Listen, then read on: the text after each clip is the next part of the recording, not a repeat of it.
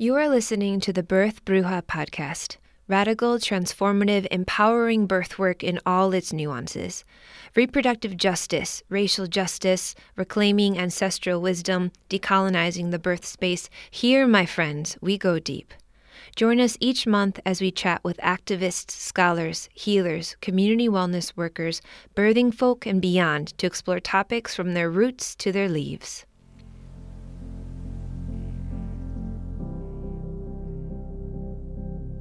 Put on your face, know your place. Shut up and smile. Don't spread your legs. I could do that, but no one knows me. No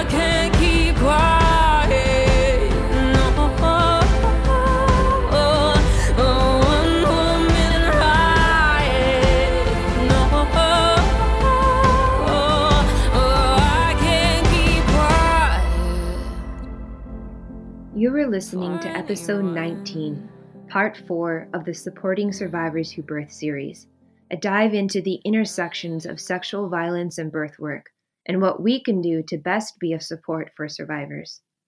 In this episode, we speak with birth worker, single mother, and sexual assault survivor advocate Melissa Lucchesi for powerful storytelling of her hospital birth experience as a survivor of sexual assault. If you haven't already, I encourage you to stop this episode and listen to the first two parts of this series so you can listen with a strengthened ability to recognize the aspects of survivorship that surface throughout this birth story. Interested in learning more about supporting survivors?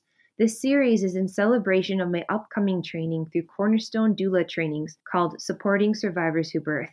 It's a four hour online intensive with an anti oppression based exploration into the intersections of sexual violence and birth work.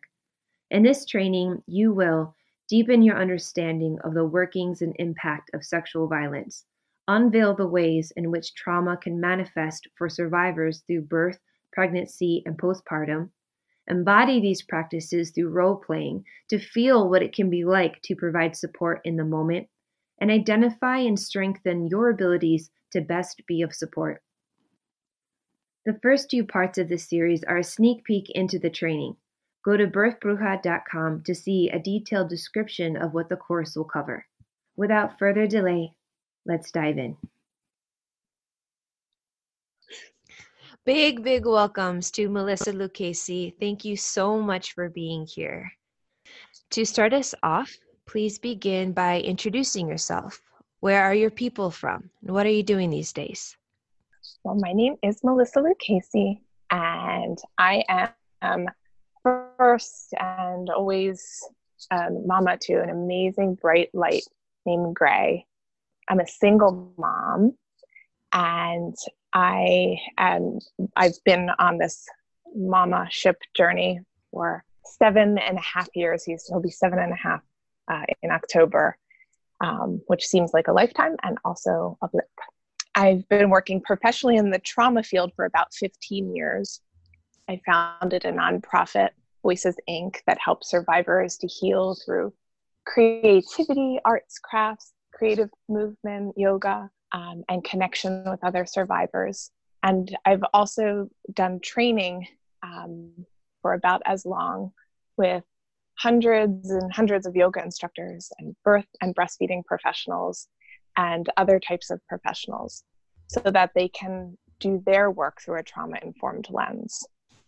I myself am a birth worker, and my business is Moon Sage Mama Birth and Breastfeeding. And I operate my work as a fertility doula, uh, birth and a prenatal and birth doula and a postpartum doula, as well as lactation counselor, all through a mindful, compassionate, trauma informed lens. Thank you. So, with that being said, are you ready to just dive into your story? I am. Thank you. Whenever you're ready. Um, I'm a sexual violence survivor, and my experience with um, with sexual violence started when I was five. I had a neighbor who exposed himself to me, and instantly that five year old little girl self took all of that on as her shame and buried it deep down inside. It was my shame. I didn't tell anybody. I was embarrassed and I put it on myself. Um, and I went through life with a lot of the, what I call the little T's, like the little traumas, the big traumas, with this undercurrent of sexual violence, of power and control. Uh, when I was in college, I was raped by somebody I had dated. And then years later, I was abducted and raped by a man I didn't know. Each of these traumas for me built upon one upon the other and they all just have weaved their way into the narrative of my life and who I am and how I operate. So a, a lot of this too has um, informed how I operate with with all people and especially people in the birthing space. I tried to look at everything through a trauma informed lens because I know how deeply it affected my experience. For me, looking through my survivor lens and looking at my prenatal labor, birth, and postpartum experience through that lens has been really interesting. Prenatal visits for me were really, really difficult when I was being told that I had to have pelvic exams. So when that came up as a thing, I had um, I decided to use um, an OB, and my aunt was a labor and delivery nurse. So I thought it was a a good plan to go with her practice so that she could you know help me through the ins and outs and of various things i went a couple of times during my prenatal experience for different things that i was you know a new new pregnant person. I had never done this before. So there were things that i thought like oh gosh there's something going on. And in, in those times i would go in to be checked and each time it was just it was you know we do this we do this we do this. I wasn't told what was going to happen ahead of time. It was just it, things were done to my body without me knowing what was going on and i know that they were checking me and i know that they were checking to make sure my baby was okay but for me through that trauma lens it was so triggering and so re-traumatizing at one point I had my membrane stripped without my consent. I mm. was pressured for induction well before my anticipated due date. And all of this felt like the power was being taken from me. My voice was being diminished. My bodily autonomy wasn't being respected. And I wasn't even asked to give consent before things, let alone not having consent respected. Uh, so that came into to play where the doc the doctors and um, the medical professionals in that experience felt really powerful and i felt really really small and at the same time i was dealing with a co-parent who was an ex-partner he was awful for me so a lot of those that emotional stress of having him in the shadows and having that sort of power struggle was so deeply traumatizing during my pregnancy. So leading up to to birth I I had my birth plan in place and all of the things that I was hoping for. And I was hoping for a birth without an epidural. I was hoping for a vaginal delivery. I was hoping for, you know, low or no, you know, in, interventions. And I made it pretty clear to my my team of, of medical professionals going uh, going up to it. I had a really strong, amazing squad of women in my life. My mom, who was like my best friend in the world, um, my best friends, my aunt, who was the labor and delivery nurse. And I also had a man in my life who was so, so, so dear to me, who flew in to support me and help me through this experience and to be there for me if I needed anything. So having them was was really, really awesome and empowering.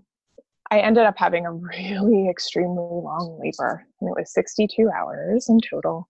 And I wasn't progressing very much throughout.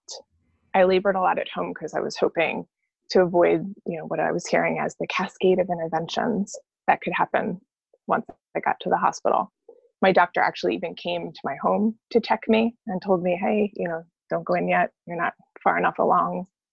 My aunt came to check me a couple of times and I just really wasn't dilating. My my body was just not it was not opening up.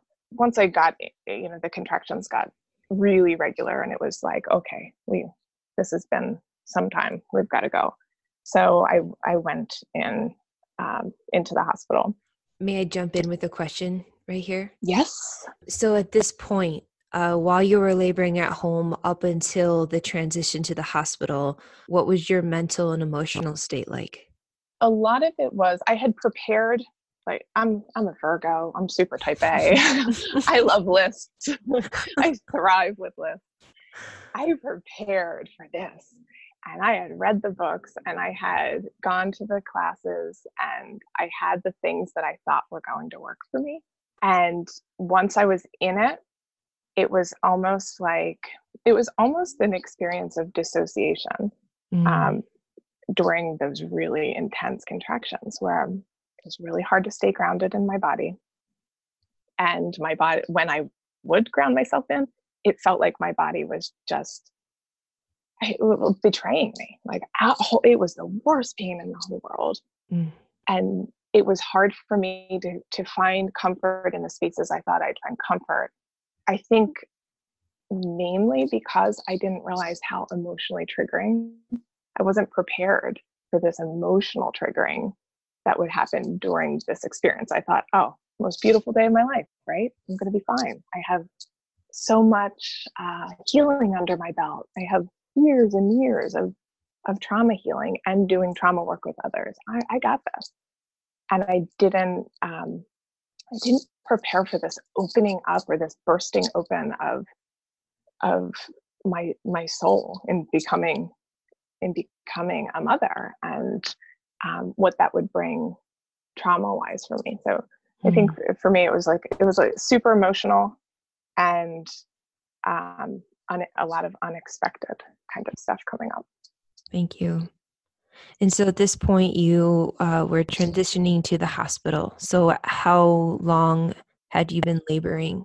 I had been laboring about 50, maybe 48 hours at that point. Wow. um yes um and I, I felt like it was super primal to me and i still was very connected to my baby and i i just felt this um this urge to protect him and to keep him inside of me because i was so scared for the, what his story would be like once he came out and Mm. I knew he, I could protect him there. Um, so once I got to the hospital, it was a lot, not pressuring for an epidural, but a lot of asking. Like people were saying they felt bad for me and they were checking me and coming in to check me. And I really wasn't able to cope with being checked. I outed myself as a survivor repeatedly. I had, like, in my birth plan, I had that I was a survivor and I also had like a one sheet paper that I had just in case they weren't going to read my birth plan. They'd see on here that like SOS survivor here, please, you know, tell me what you do before you do it. And I didn't want to have to talk about it. I didn't want to have to be reminded of the worst days of my life when I was trying to have this experience that was supposed to be the best day of my life. And yet I still time after time had to be like, hey, trauma survivor here. And did Um, they listen once they were reminded or once they saw the sheet? They were they were more in the birth space. They were more mindful and more compassionate Mm. um, once they knew. So they would take their time. They would tell me what they were doing. But it was a lot of like we've got to check we have to check you. We have to check you. Mm. um, and that i think that too coupled with like being in the worst pain that i had physically experienced and then having to be checked during these like during these contractions just it it was sending me into i don't know it was sending me in- into me it- eh, me into some like dissociative zone that was just didn't feel it didn't feel safe. So they kept telling and they kept saying like oh you're not progressing you're not really mm. progressing. And to me as as a you know somebody who grew up in a female body and you know identifying as i'm a woman just that alone. And then me being a trauma survivor i was hearing you're not good enough. You're not doing good enough. Your body's not good enough. Right. um, so that was just you know that was a lot to bear. And then i started hearing well she's gonna have to like them telling my mom oh she's gonna have to have an, a c-section. And What? she's not she's not progressing she's gonna have to have a c-section and i hadn't been at the hospital very long um, when that talk started i had been laboring a really long time but you know they didn't really know and I was being told, oh, she's just not progressing and she's not coping. She's not coping well. So she's going to have to have a C section. so I, 52 hours into my labor, I agreed to an epidural. And I, for a while, I felt like I had failed. Um, I took that on as, oh, you gave up, you failed and then having processed you know doing birth work and processing my own birth experience i've come to recognize that as what we call a compassionate epidural where if you if you are having a hard time coping emotionally or if it's a really long labor or for whatever other thing is going on where you just say uh, um, um, i need i need some support in this way it's compassionate Mm-hmm. so once I had that epidural, I was able to physically disconnect from my body. And then I could zoom in and emotionally connect back in, spiritually connect back in. And my body magically opened up. And 10 hours later, my son was born in the most gentle, beautiful birth after six pushes, a super gentle um, entry into the world. Um, yeah.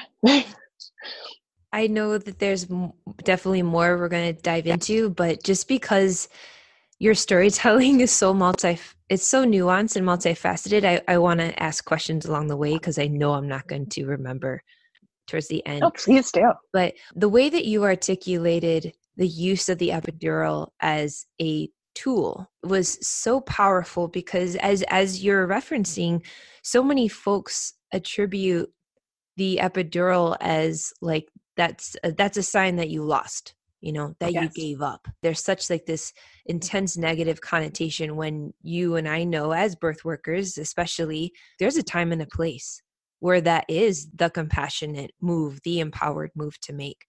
But the thing that you described that I haven't heard too often is the way in which it enabled you to take a step back only to then take multiple steps forward into this birth experience.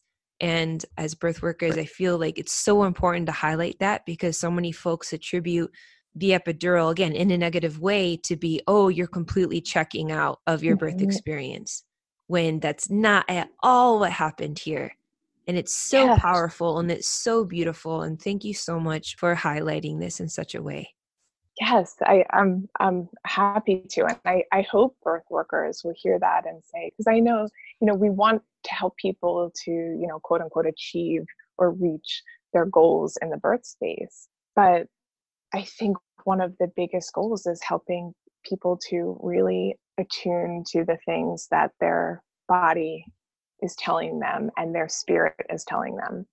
And when the body can't cope you know or the body is just saying oh gosh i need more support physically there are places for blossoming Mhm. there's the emotional blossoming the spiritual blossoming that can happen even if there is needs to be or there is a, a physical a physical disconnect because we're so much more than just our physical bodies right Absolutely. we're all of these things Absolutely. So literally you just gave birth to your son and then how was the afterbirth experience? How was how were things from there? I always say like I'm an out loud survivor. Like I'm always like out loud with my story, comfortable sharing, and I'm always fighting for everybody um, who needs who needs a good fight. But my my son was taken from me. I I he was born. It was beautiful. He latched really well and nursed for a while, and then they took him from me because his temperature had dropped. And like looking back, I'm like, oh gosh, like I wish I felt comfortable using my voice in those spaces because I I had used my voice so much and had to use my voice so much in the prenatal space and the birth space that once that once he was here, I was like, whew, like time time out. And so they took him from me and um it felt really uncomfortable to have him away. But once once he came back, I then I didn't let him out of my sight. So mm-hmm. and I had a really great postpartum experience in the sense of connect connecting to him. I really truly did fall in love with him. I know it's not everybody's experience, but I fell in love with him, you know, love at first sight. Like he just he was so magical and wonderful to me. And I had also had this ongoing custody and co-parenting situation that did not feel feel safe for me. So there, while I didn't have, you know, a traditional, you know, what a postpartum depression or anxiety might look like, I had this experience that was looming that really colored a lot of my postpartum experience. But also at the same time, I was really falling in love with my body in this new way. And I was seeing how awesome and amazing all the amazing things that it could do. Like it it grew and birthed this baby and now was keeping him alive with just the milk that my body was making and i was like wow my body is really awesome Hmm. in spite of like all of these things that it had been through i you know was just i was so used to when i thought of my body thinking about my trauma experience or thinking my thinking of myself only as a sexual being and then i also was here with this it felt like a new body that was just that was growing into a mama and really um, it helped me to really be compassionate for myself it's of course an ongoing journey but being compassionate for this mama bear and Hmm.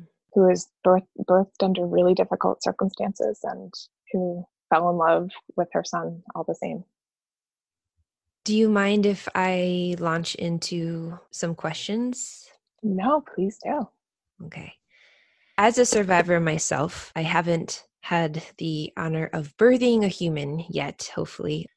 And also, as someone who is relatively out with my survivorship, one of the things that I constantly think of when I am daydreaming about being pregnant and preparing for that journey mm. is the balance of being out with my story to enable me to have a, a more empowered birth experience while also trying to avoid the taking care of all the reactions.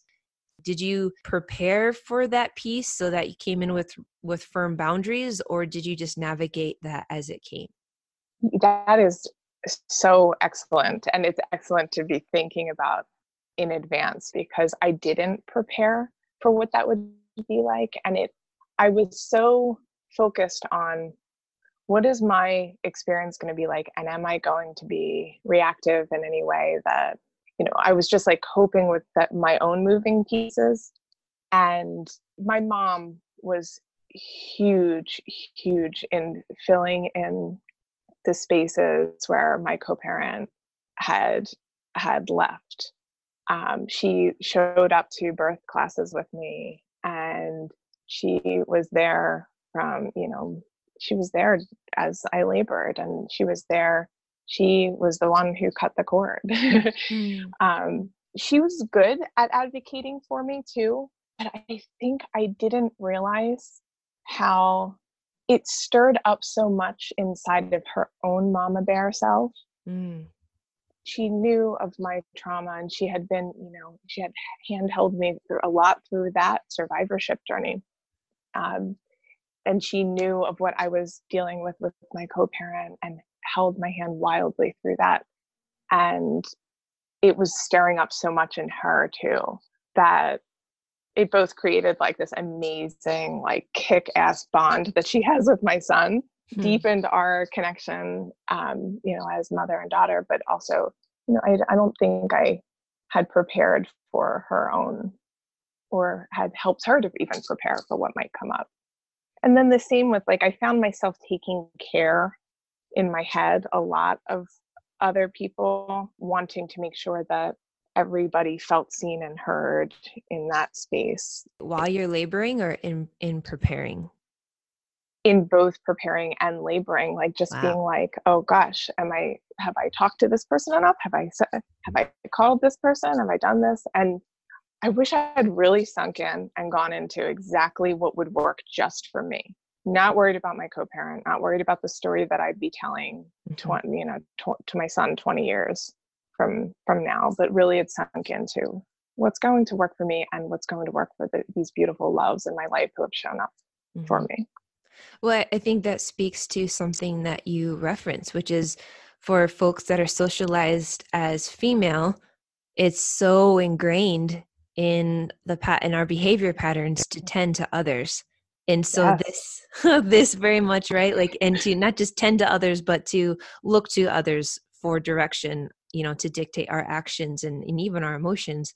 So it makes sense that in such an incredibly primordial instinctual space even there and slash especially there you're still tending to those that you care about yeah and so i guess kind of um, tracing back along the timeline would you please speak more to how you wove in your survivorship into your planning for your birth preferences and the way that you wanted medical staff to treat you in the birth room?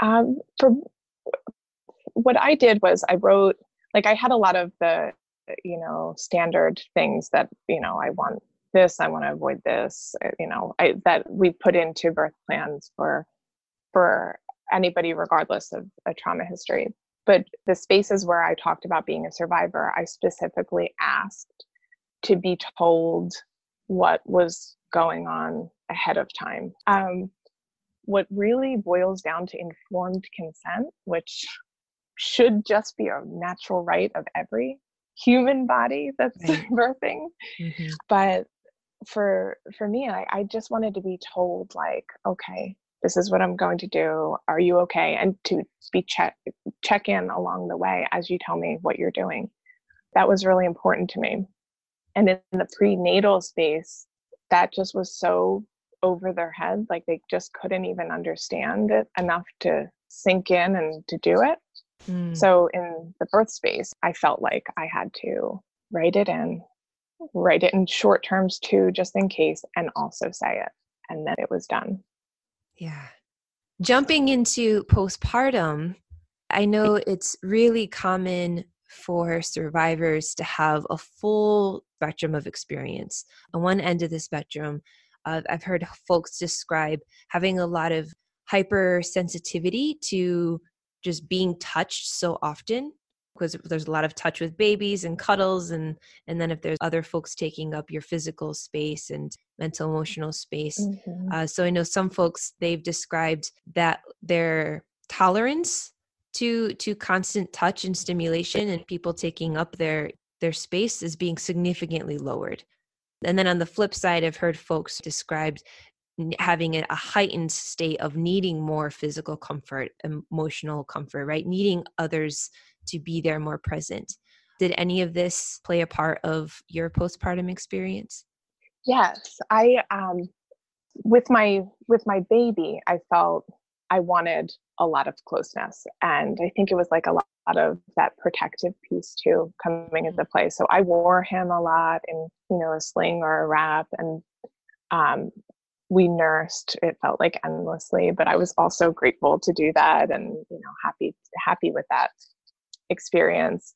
Um, i also an, an interesting piece for, for me having worked with lactation clients who have had an experience with um, sexual violence and then looking at my own lactation experience some people will say that nursing just is it feels way too uncomfortable. It's not okay. Uh, nursing at night feels really uncomfortable. Mm. for me and i don't know if it was like this like honoring of my body and what it was doing or not having had my breasts as a part of any of my sexual violence experiences like they were not null and void in the experiences of, that i have had Mhm. um, or if it was like a combination.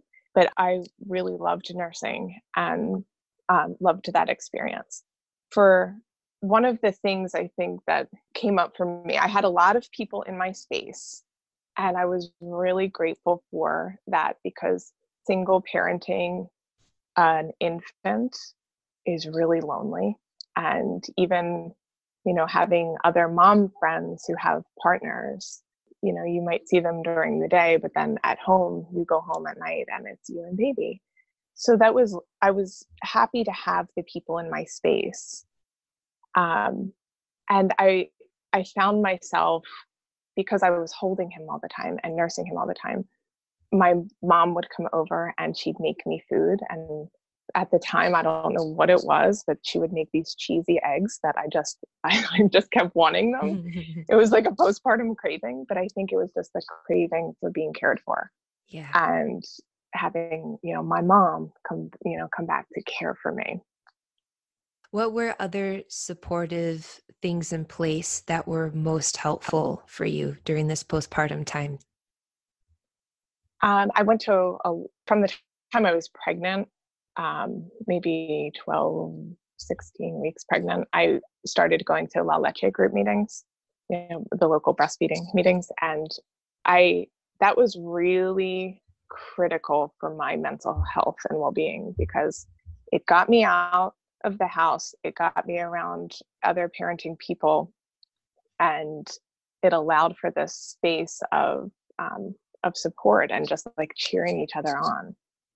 That was really important and i'm just like i'm a get up and go kind of person so uh, just having the having people to do that with having people to just like go out to lunch with take walks with um, go to the mall was important too so i never felt too too alone too alone to sink into anything that might you know any of the icky stuff that might be creeping up Mm. um, i had a lot of people to help If you could speak to your younger self, who is at the very beginning of her pregnancy journey, if you could speak to her and give her advice on things to prepare for or deepen or change, what would you say?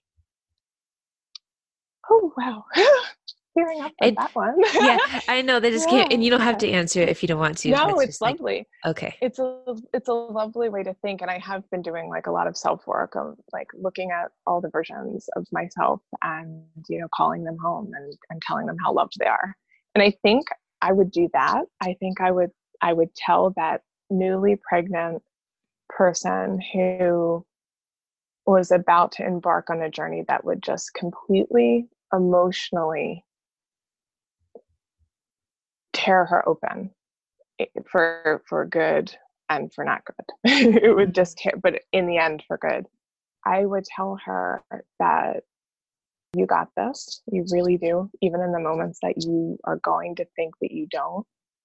You've got this and you are good and you are worthy and you are stronger than you ever ever have known and everything that's ahead of you is for a deep purpose and you might not want to hear it today but just sink into compassion on the daily with yourself throughout this pregnancy knowing that you are exactly where you need to be and you are thriving exactly in the way that you and your beautiful little guy need you to. And continuing that thread of wisdom and vulnerability, to close episodes, I love to invite my guests to share a closing message or or words of wisdom for our listeners. I think I, I always tell trauma trauma clients you did what you need to do to survive and it worked because you're here. You survived. You're surviving. It's often so important for for people to hear to allow them to have had their experience and to honor it. And i feel like in the birthing space it's it's important too. You we do what we need to do to get through. We whatever that is we might have trauma creeping up. We we we might have things that were unexpected but we do what we need to do to get through. And if you just hold that hold yourself in this light of compassion and honor what is yours. Honor the each piece each thread in your larger narrative. Know that you have ab- absolutely every right to informed consent having your boundaries respected. My my doula tagline is your body your birth your baby. And that's exactly what it is. This is really really critical stuff to sink into you deserve safety and choice and compassion and love and respect and care in every single part of your parenting journey. Oh, oh, keep quiet for anyone. No, not music you heard in today's show is entitled Quiet by Milk. Deep gratitude to Melissa Lucchesi for joining me in today's episode and to We Rise Cultural Productions for assistance in production. Go to birthbruja.com to learn about upcoming trainings, mentorship circles, and more. Follow me on social media at Birth Bruja to continue the conversation. I've been your host, Ari Guajardo Johnson. The Birth Bruja podcast is produced by Catherine Petru of We Rise. Be sure to check out show notes for links and resources. Follow us on SoundCloud and iTunes to help us expand the impact of this work. Until next time, my friends, thank you for all the ways you show up in this world. Blessings and gratitude.